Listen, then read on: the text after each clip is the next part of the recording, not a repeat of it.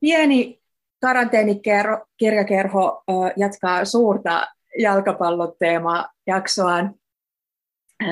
Ollaan tässä EM-kisojen viimeisen viikon alun kunniaksi vihdoin, vihdoin päästy itse asiaan. Eli tota, aikaisemmin puhuin futistohtori Sami Kolamon kanssa jalkapallon estetiikasta. Sivuttiin muutenkin paljon futiksen asemaa yhteiskunnassa ja, ja tota, politiikassa ja kaikessa, koska nämä, kuten on tullut monta kertaa todettua, niin futis on sellainen näyttämö, millä näkyy aina, aina oikeastaan kaikki. Ja toinen vieraani tässä kokonaisuudessa on Paavo Arhimäki, joka on kirjoittanut hyvin omakohtaisen ja samalla jotenkin hyvin tällaisen öö, yleisen, ainakin, ainakin tietyn sukupolven futisihmisille, suomalaisille futisihmisille, että sitten myös mun mielestä myös poliittisena muistelmina luettavan kirjan Kaiken se kestää, niin maajoukkuekannattajan tunnustukset. Tervetuloa Paavo. Kiitos. Sä oot tosiaan tässä, tässä ennen kaikkea Suoma, Suomen maajoukkuekannattajan roolissa. Toki tässä, tässä tekstissä vilahtelee sun muutkin roolit yhteiskunnassa, mutta jotenkin keskiössä on tosi tiiviisti, tiiviisti kertomus siitä, että, että minkälaista on ollut rakastaa jalkapalloa, käydä, kannattaa Suomen miesten jalkapallon aamajoukkuetta erinäisten karsintojen ja kärsintöjen lävitse eri vuosikymmeninä ja samalla kun koko futis muuttuu, futismaailma muuttuu ja se bisnes ennen kaikkea muuttuu bisnekseksi entistä enemmän ja ö, maailma muuttuu ympärillä. Toisaalta avautuu, toisaalta meillä on enemmän mahdollisuuksia jatkuvasti kaikenlaiseen ja esimerkiksi jopa futisreissulla käyminen on helpompaa kuin ennen, mutta samalla kaikki globaalin kapitalismin lieveilmiöt, tai en tiedä voiko niin sanoa lieveilmiöiksi, kun nämä on oleellinen osa sitä, niin vaan jotenkin muuttuu räikeimmiksi ja hurjemmiksi. Ja sitten tietysti päädytään siihen tilanteeseen, että meidän molempien kannattama Suomen maajoukkue pääsee ensimmäistä kertaa arvokisoihin. Ja tämä lähtee tästä sukupolven suurimmasta traumasta, eli vuoden 1997 Suomi-Ukraina, äh, Suomi-Unkari karsintapelistä, joka sitten varmaan leimaa hyvin pitkälle siitä, että miten futiksta on otettu puhumaan näihin aikoihin asti. Mistä sä, Paavo, päätit kirjoittaa nimenomaan tästä niin futis-ihmisroolista käsin tämän kirjan, ja löytyykö tämä muoto kuinka helposti? Oliko se jotenkin luonteva kehys just tämä maajoukkuekannatus? No oikeastaan toi VSOY, joka on tämän kirjan kustantanut, niin sieltä oltiin yhteydessä, olivat kir- tekemässä kirjaa, jossa jalkapallo muualta tutut jalkapalloihmiset kirjoitti erilaisia tekstejä jalkapallosta ja mua pyydettiin kirjoittamaan luvun verran mm-hmm. ää, noista stadion bongauksista. Että mähän olen käynyt varmaan 400-500 jalkapallostadionilla katsomassa peliä Suomen rajojen ulkopuolella. Ja mä vastasin niille, että joo, että aiheesta on miettinytkin, että voisi joskus kirjoittaa, mutta ei sitä nyt ihan yhtä lukua kirjoita, kirjoiteta, että se on niin kuin kirjan verran siitä pitäisi kirjoittaa, jotta siitä saisi niin kuin jotain järkevää. Ja, ja sitten innostui ja kysyi, että olisiko mä valmis siis kirjoittaa kokonaisen kirjan stadionbongauksesta. Ja mä sanoin, että olisin, mutta vielä ajankohtaisempaa olisi kirjoittaa tässä kohtaa Suomen jalkapallomaajoukkueesta ja ennen muuta sen kannattamisesta, kun vuoden 2020 kisat oli tulossa. Ja tästä tämä niin kuin lähti oikeastaan liikkeelle, että mut pyydettiin jotain aivan muuta, ja, ja tyypillisenä poliitikkona, niin mä, mä tota, Vastasit siihen, mitä halusit. niin, just näin. Ja tota, t- t- aloin sitten niinku tekemään, mun niinku ajatus oli siis, niinku, tämän piti valmistua siis vuoden 2020 EM-kisoihin, jota ei, jotka pelataan nyt vuonna 2021.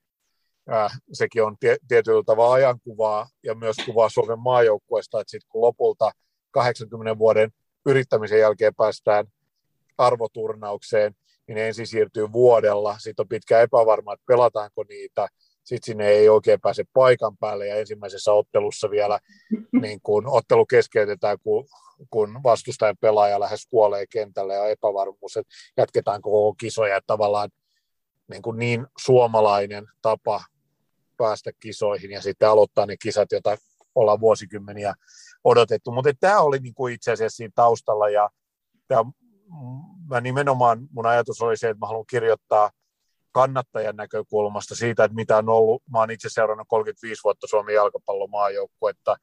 1986 syksyllä on ensimmäisen kerran ollut ää, tota, 10-vuotiaana Olympiastadionilla katsomassa Suomen maajoukkuetta ja yli 20 vuotta käynyt vieraspeleissä, että tavallaan halusin kirjoittaa sen tarina, jossa loppujen lopuksi Suomen maajoukkuetta harva kannatti, että käytiin katsoa enemmän vastustajia kuin kan, kannattamassa omaa joukkuetta, niin sitten tähän ki, kisoihin pääsyyn asti. Ja ideana nimenomaan oli kirjoittaa siitä näkökulmasta, ei, kuitenkin Suomen maajoukkueen historiasta on enemmän tai vähemmän kirjoitettu kirjoja, mutta kannattajan näkökulmasta ja jossain ää, takaraivossa oli ajatus, niin kuin esimerkiksi Nick Hornby Fever Pitchistä, en nyt tietenkään tätä vertaa siihen tätä kirjaa, enkä itseäni Nick, Nick Hornbyihin, mutta ajatus siitä, että tavallaan tuoda, että mitä on ollut kannattaja tappioista, pettymyksistä, kärsimyksistä toiseen, toiseen ja niin kuin tavallaan se pitkä kaari, että nyt kun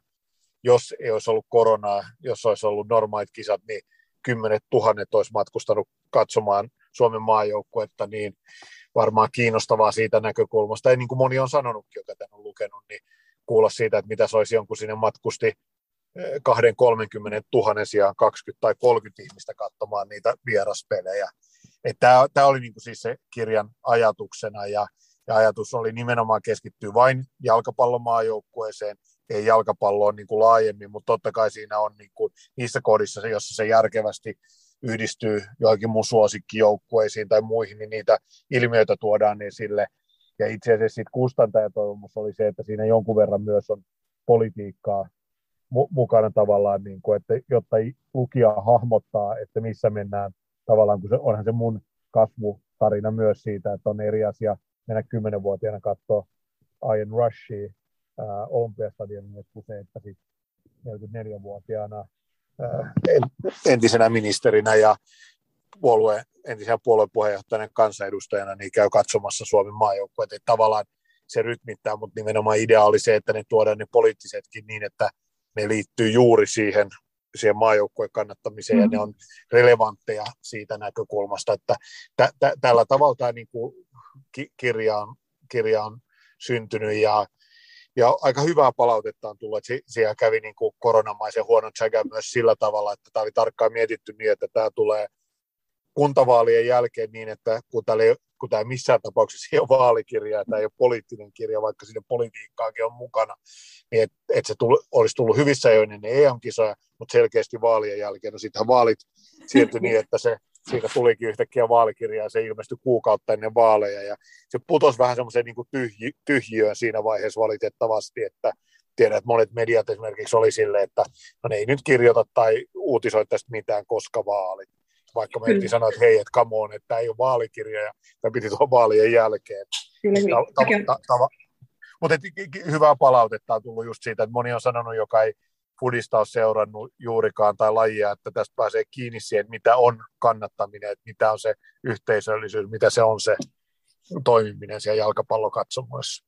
Kyllä, ja tuossa mun mielestä tämä Hondi, Hondi-vertaus toimii, koska hän tuo siinä äh, paitsi sen sellaisen jotenkin lähtökohtaisesti eh, vähän niin kuin me mennyttä maailmaa etsimässä myös, koska nämä on molemmat kirjoitettu murroskohdassa ja siinä kun sun kirjassa paljon positiivista ja, ja Hondin ehkä maailmassa enemmän niin kuin menetetty se joku sellainen alkufutisfani asetelma seurajoukkue puolella. Niin tota, mun mielestä oli tosi ilahduttava just siinä, että, että tota, kuinka kuinka tässä pääsi niin kuin sun ja sun kaveriporukan siivellä kertämään maailmaa ja kuinka tässä tuli selväksi just se, öö, mäkin olen kuitenkin käynyt kotiotteluissa jonkun verran, mutta tota, en, en vierasotteluissa ja niin kuin sen, se, minkä on nähnyt itsekin se niin kuin Pohjoiskaarteen synnyn ja sen jotenkin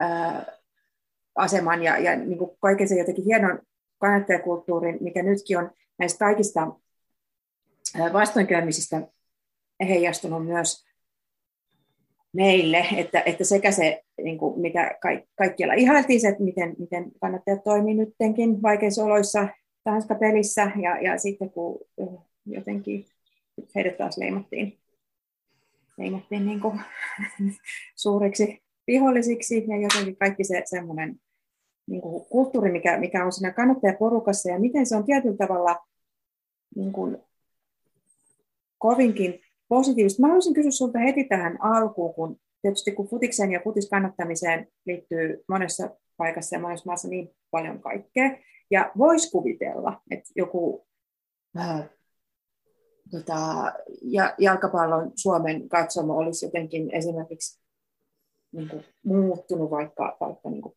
nationalismia tällaisten yleiseurooppalaisten trendien myötä, mutta ilmeisesti näin ei ole käynyt. Osaako selittää, että miksi se on jotenkin pysynyt semmoisena hyvähenkisenä? No tietysti niin kuin se, mikä Suomen maajoukkueen kannattajakatsomassa on ehkä se yksi erityispiirre koko muuhun Eurooppaan nähden, on se, että aika monelle Suomen maajoukkue on se ykkönen, ja sitten seurajoukkue on kakkonen, kun oikeastaan kaikkialla muualla siellä, missä on vahvat, paljon Suomea vahvemmat toisenlaiset jalkapallokulttuurit, niin niissä kuitenkin se aivan ensisijainen asia on se oma seurajoukkueen menestys. Ja tavallaan sen vuoksi pohjois ja Suomen maajoukkueen kannattajat niin tavallaan vertautuu mun mielestä, jos ajattelee kotiottelussa pohjois niin pikemminkin seurajoukkueiden ää, päätykatsomoihin ja kannattajakatsomoihin. Ää, ja to, toinen tavallaan niin kuin, samalla tavalla kuin seurajoukkueissa lähdetään siitä, että meitä yhdistää se seura. Me tullaan erilaisista taustoista, me ollaan erilaisissa, ää, tota, paljon ihmisiä, mä, jos ajatellaan Suomen maajoukkueen kannattajia, niin siellä on paljon ihmisiä, joita mä olisi koskaan ehkä tavannut tai tai no tietysti mun ammatista on aika monenlaisia ihmisiä, mutta, mutta et en olisi koskaan niin kuin ollut varsinaisesti kauheasti muuten tekemisissä. Ja ihmisiä, joita on voinut nähdä 20 vuoden ajan, mutta niistä ei vieläkään tiedä muuta kuin lempinimen ja, ja tavallaan ne on vain hahmoja siinä tietyssä kontekstissa ja muuten ei ole. Että tavallaan mä luulen, että se liittyy tähän näin, että miksi se Suomen, Suomen niin kuin maajoukkueen kannattaminen on vähän toisenlaista kuin muiden maiden maajoukkueiden ja, ja, ja tavallaan kun meidän kuitenkin jalkapallon DNA on ollut tämä tappiosta ja kärsimyksestä toiseen, mutta se on ehkä myös niin kuin laajemmin suomalaisen urheilun DNA, että Juha Mieto on voittanut myös olympian kultamitalliin viestissä, mutta kaikki muistaa vain se siitä, kun se hävisi olympian kultamitalliin sadasosalla tai edelleen niin kuin marginaalilajin jääkiekossa, kansainvälisesti marginaalilajin jääkiekossa, niin me muistetaan se, että kun Suomi on Ruotsille niin johtanut lopussa ja Ruotsi on tullut tasoihin tai takaa ohi. Että tavallaan niin kuin, tämä on osa meidän niin urheilukulttuuria myös se, niin mä, mä luulen, että se liittyy jotenkin myös siihen, että miksi me ollaan ne aina uudestaan uudestaan ne tappiot ja kärsimykset ja pettymykset kestetty niin jollain tavalla niin kuin positiivisesti tai että pää on nostettu uudestaan pystyyn, niin liittyy tähän näin, mm. näihin kahteen asio- asiaan.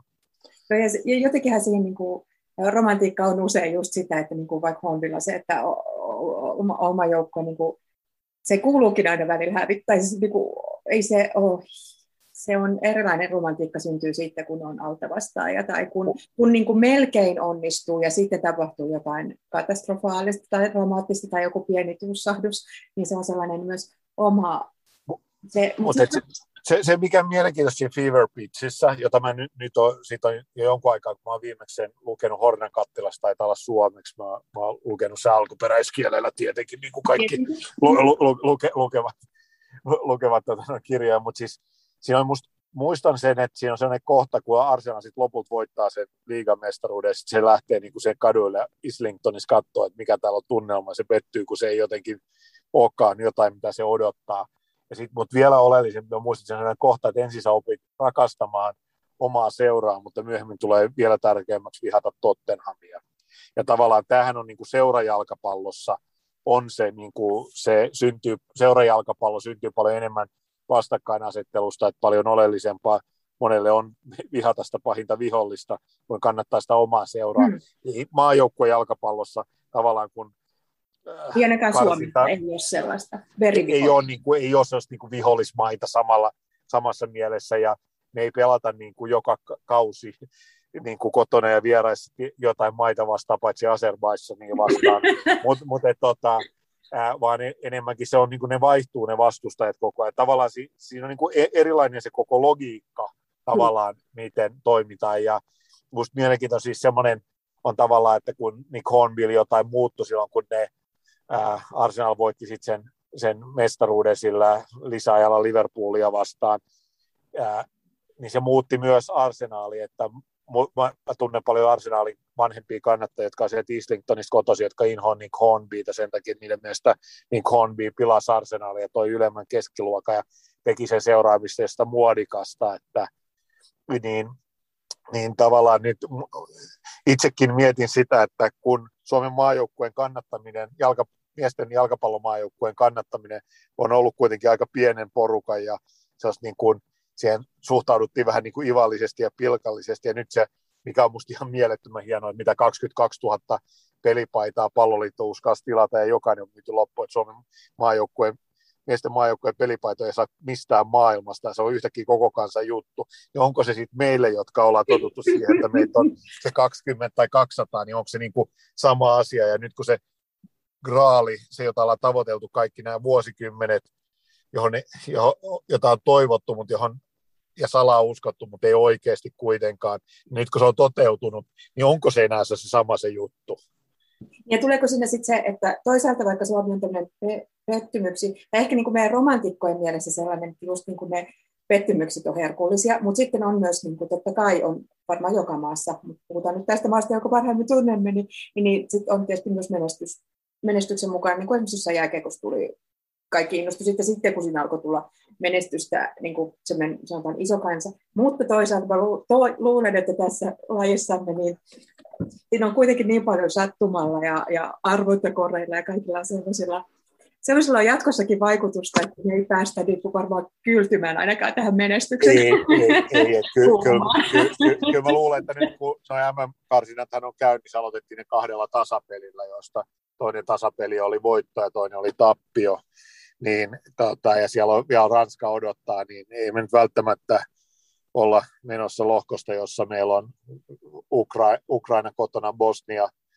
vieraissa, Ranska kotona ja vieraissa ja vastassa ja yksi menee vaan suoraan, niin me ehkä nyt olla ihan, ihan lohko ykkösenä menossa ainakaan sinne Katarin MM-kisoihin. Ja tavallaan ehkä se on hel- helpottavaa, että jos ei päästä Katarin MM-kisoihin, niin ei tarvitse sitä moraalista painia, painia itsensä kanssa käydä siitä, että lähteekö paikan päälle vai eikö lähde. Et se on, niin kuin mä aina sanoin, että on helppo sanoa tavallaan silloin, silloin jos ei itse ole niin täydellisen niin syvän rakkaudesta mukana, niin sanoo, että joo, että en mä tonne lähde. Että mutta sitten kun on, on niin kuin kysymys tällaisesta, niin se, on, se onkin niin kuin iso, isompi ja vaikeampi juttu. Mutta jotenkin tuossa kirjassa mä yritän tavallaan kuvata kaikki näitä tämmöisiä tuntemuksia, ja sitten siinä on paljon anekdootteja ja sattumuksia, niin kuin hassuja, hassuja juttuja, mitä on tapahtunut, että jalkapallon mukana sitä pääsee, on päässyt tai joutunut matkustamaan sellaisia paikkoja, joissa ikinä muuten ei olisi käynyt, ja nähdä sellaisia asioita. Ja kyllä me nyt, nyt niin kuin siis se tavallaan, kun katsoo meidän MM-karsinta lohkoa vaikka nyt ja tulevaa syksyyn, kuka tietää, että pystyykö edes mihinkään lähteä, mutta jos nyt pystytään lähteä, niin kyllähän kiinnostavin Bosnia kiinnostaa, siellähän me oltiin nyt näissä EM-karsinoissa, jotka vei, mutta siitä jäi sellainen olo, että sieltä jäi paljon näkemättä, mutta Kazakstan on siis sellainen niin kuin täysin ei se nyt taida olla edes Eurooppaa, mutta pelaa nyt Euroopan sarjoissa, niin et si- ja siihen voi vielä Uzbekistanin niin kuin mm. y- yhdistää, niin se, se, on tavallaan, niin kuin, näissä on myös aina ollut, onhan toi vähän niin kuin matkakirja myös, ei vain matka ajassa, vaan matka myös kummallisissa paikoissa Euroopassa. Kyllä, kyllä ja toi niin kuin, tosi kiinnostavalla tavalla tuo, kun me ollaan sun kanssa samaa, samaa ikäpolvea ja hyvin kiinnostava lukea muistelu sellaiselta ajalta, jonka mäkin kuitenkin hahmotan hyvin ja muistan hyvin ja on seurannut samoja tapahtumia, niin kuinka jotkut tuntuu kauhean läheiseltä ja sitten toistaan on sellainen, että herra että, onko, niin että olisi toi vain 20 vuotta sitten. Ja, ja just niin kuin tämä ympäri Eurooppaa ja nimenomaan ympäri tätä laajenevaa Eurooppaa matkustaminen noiden, noiden tota, sun seurassa eri paikoissa, niin se on kyllä tosi kiinnostavaa just sitten, että sit, sit näkee että niin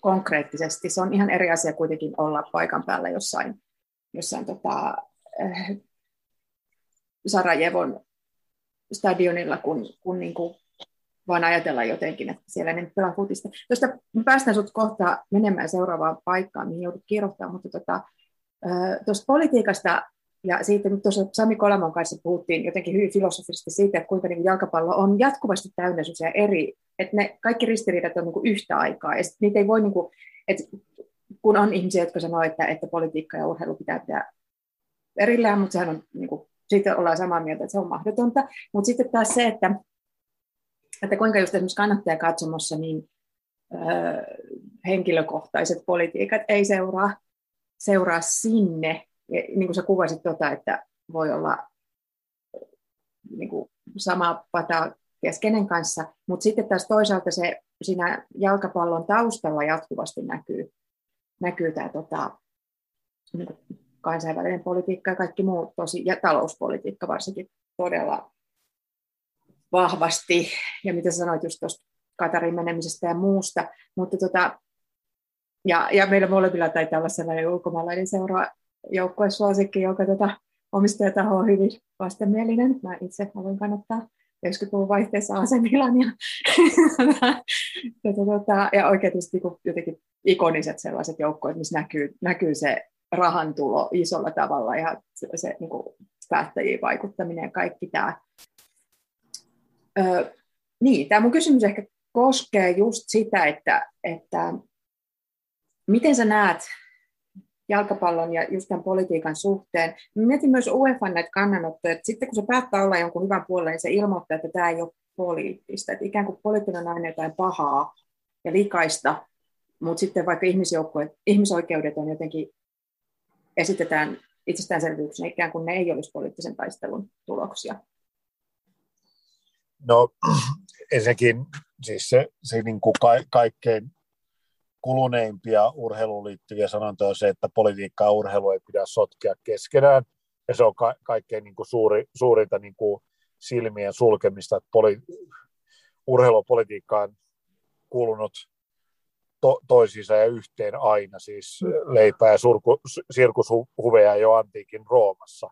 Ja sitä se on edelleen siis politiikkaa käytetty, tai urheilua käytetty politiikan ja jalkapalloa politiikan välineenä, että jos nyt ajatellaan Katarin ensi joulukuun, siis vuoden päästä joulukuun MM-kisat on tästä esimerkki, tai se, että, että toi Suomi pelasi Pietarissa, Sie- siellä oli, oli kolme vuotta sitten jalkapallo MM-kisat ää, tuolla Venäjällä, tai, tai niin kuin se, että jos ajatellaan jotain vuoden 78 vaikka Argentiina MM-kisoja tai 38 Italia MM-kisoja ja niin edelleen ja niin edelleen, olympialaiset puhumattakaan Berliinin olympialaiset 36 ja aina, aina tota, ää, urhe, urheilu on ollut osa politiikkaa ja sitä erityisesti niin kuin itsevaltaiset toimijat on käyttäneet, käyttäneet asemansa pönkittämiseen.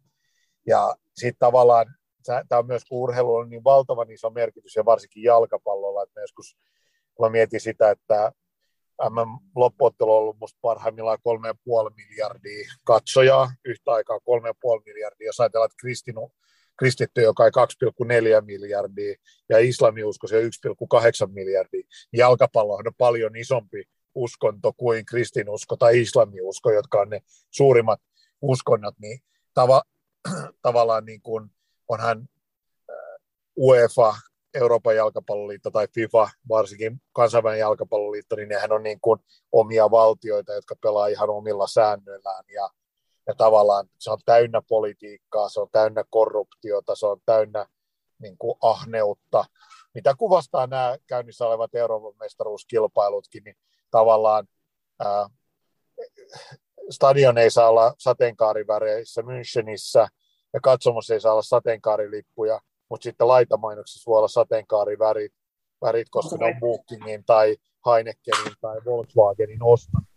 Ja toisen yhtenä päivänä ihmisoikeuksien puolustaminen on politiikkaa ja toisena päivänä se ei olekaan politiikkaa.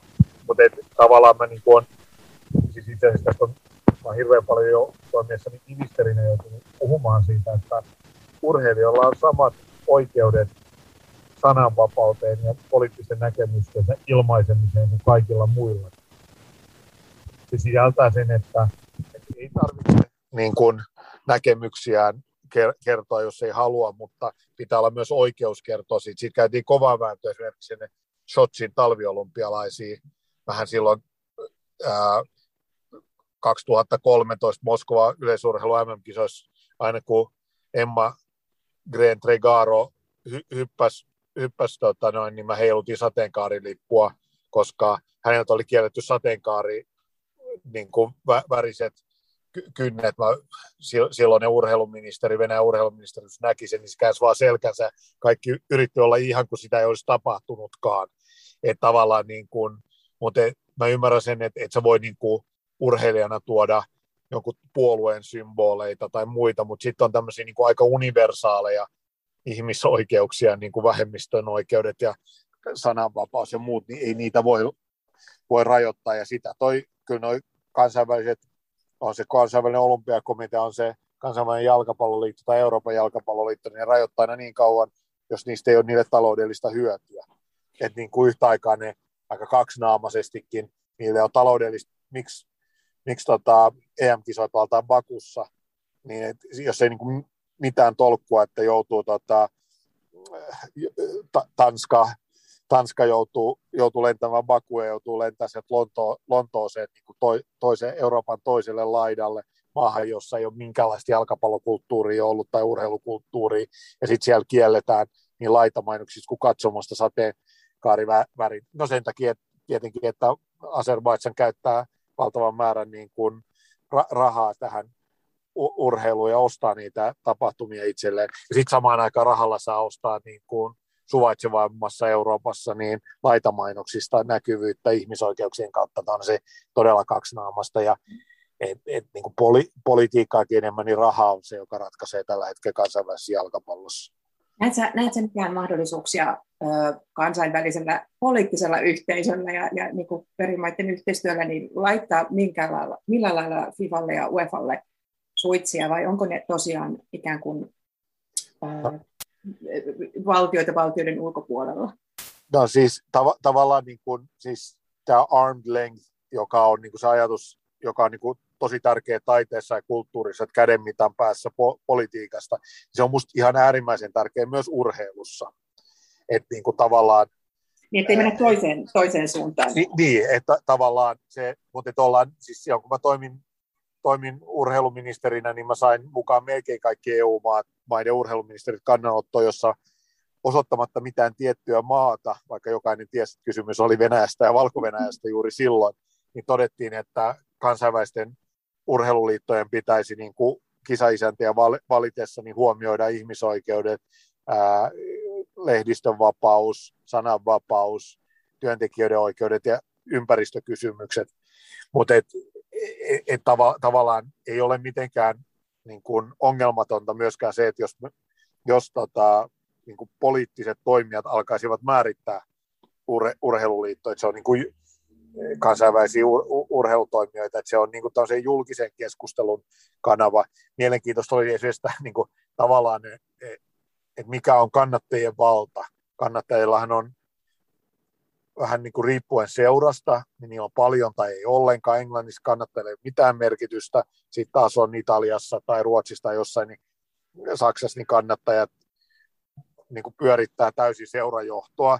Mutta oli tämä, kun oli tämä Superliiga, se oli mm. niin kuin kaatui itse asiassa siihen, että Englanti, jossa kannattajista ei välitä mitään, mutta siellä lähti niin kuin Manu ja Liverpoolin välistä peliä ei voitu pelata, kun kannattajat valta stadioniin eikä suostunut poistaa, poistua kentältä. Ää, Chelsean mestareen liiga-ottelu myöhästy, kun se oli niin kuin vallattu koko Fulamin alue, alue ja niin edelleen. Että niin kuin kannattaa myös näytti, että kyllä siihen niin kuin räikeimpiin ylilyönteihin pystytään puuttumaan. Ja mielenkiintoista oli se, miten UEFA kiitteli sanoi, että Superliiga, että on törkeä hyökkäys jalkapalloa kohtaan ja kiito, että kannattajat näyttivät. Ja sitten sit pelataan mestarien liigan finaali, jossa edelleen suuri osa lipuista jaetaan VIP-vieraille ja lippujen hinnat aivan tolkuttomat. Että eihän UEFA ne kannattajat kiinnostanut kuin juuri siinä hetkessä, kun niistä oli niille hyötyä, koska Superliiga olisi vienyt sen, sen satoja miljoonia euroja vuodessa UEFalle tuovan ra- rahakoneen pois niiltä itseltään. Niinpä, mutta tota, ehkä, ehkä tosiaan kannattajat voi käyttää just tämmöisenä vaankieli juttuina ja esittää muuten hyviä otteita. Hei Paavo Arhimäki, kiitos tästä. Ja tosiaan kirja on mainioita luettavaa kaikille, kaikille tota, Suomen jalkapallosta kiinnostuneille ja, ja jotenkin semmoiselle myös, jotenkin se on myös semmoinen kasvutarina monin, monin tavoin ja monen eri ihmisen. Niin, siinä varmaan semmoinenkin, joka ei niinkään jalkapallosta ole kiinnostunut, niin löytää, siis mulla on näin sanonut semmoisia, jotka ei ole seurannut, niin löytää tavallaan sellaisia ajankuvauksia ku, kuvauksia siitä, että miten aika on muuttu, muuttunut ja, ja nykyään itsehän katson vain lineaarista televisiota, ka, katson lehdestä, että ot, ton, no, ottelukaavioiden lisäksi myös televisiokaaviot ja radiota kuuntelen vain radiosta, enkä mitään tällaisia podcasteja, ja myöskin kirjatuen kirjoina, mutta, mutta nyt oon ensimmäistä kertaa eläessäni myös vähän kuunnellut, kun Niko Saarella lukee tämän kirjan äänikirjaksi. Tiedän, että monet lukee ääni, tai kuuntelee äänikirjoja, niin mä oon lukenut muutaman luvun ihan vain kuullakseni, miltä kuulostaa mun teksti Niko Saarella lukemana, että se on vaihtoehto niille, jotka eivät ole minun kaltaisia niin kunnollisia, tunnellisia konservatiiveja, jotka lukevat vain kaikki kirjat. Hyvä. Paavo Arhimäki paljastuu kulttuurikonservatiiviksi. Tämä on, tämä on hyvä. Saa kerrankin myyvän otsikon. Hei, kiitos sulle ja kiitos kirjasta ja äh, onnea peleihin. Mä luulen tietäväni, ketä joukkueita sä kannatat vielä tota, nyt äänitetään tätä siinä vaiheessa, kun on, on välierät tulossa ja katsotaan sitten, ketä on mä, finaalissa. Mä, mä, mä kannatan riippumatta siitä, että kuka toisen välierän voittaa, niin sen välierän voittajaa. Että Hyvä. Se, Hyvä. Kiitoksia Hyvä. kovasti. Kiitos sulle. Moido. Kiva. Moikka.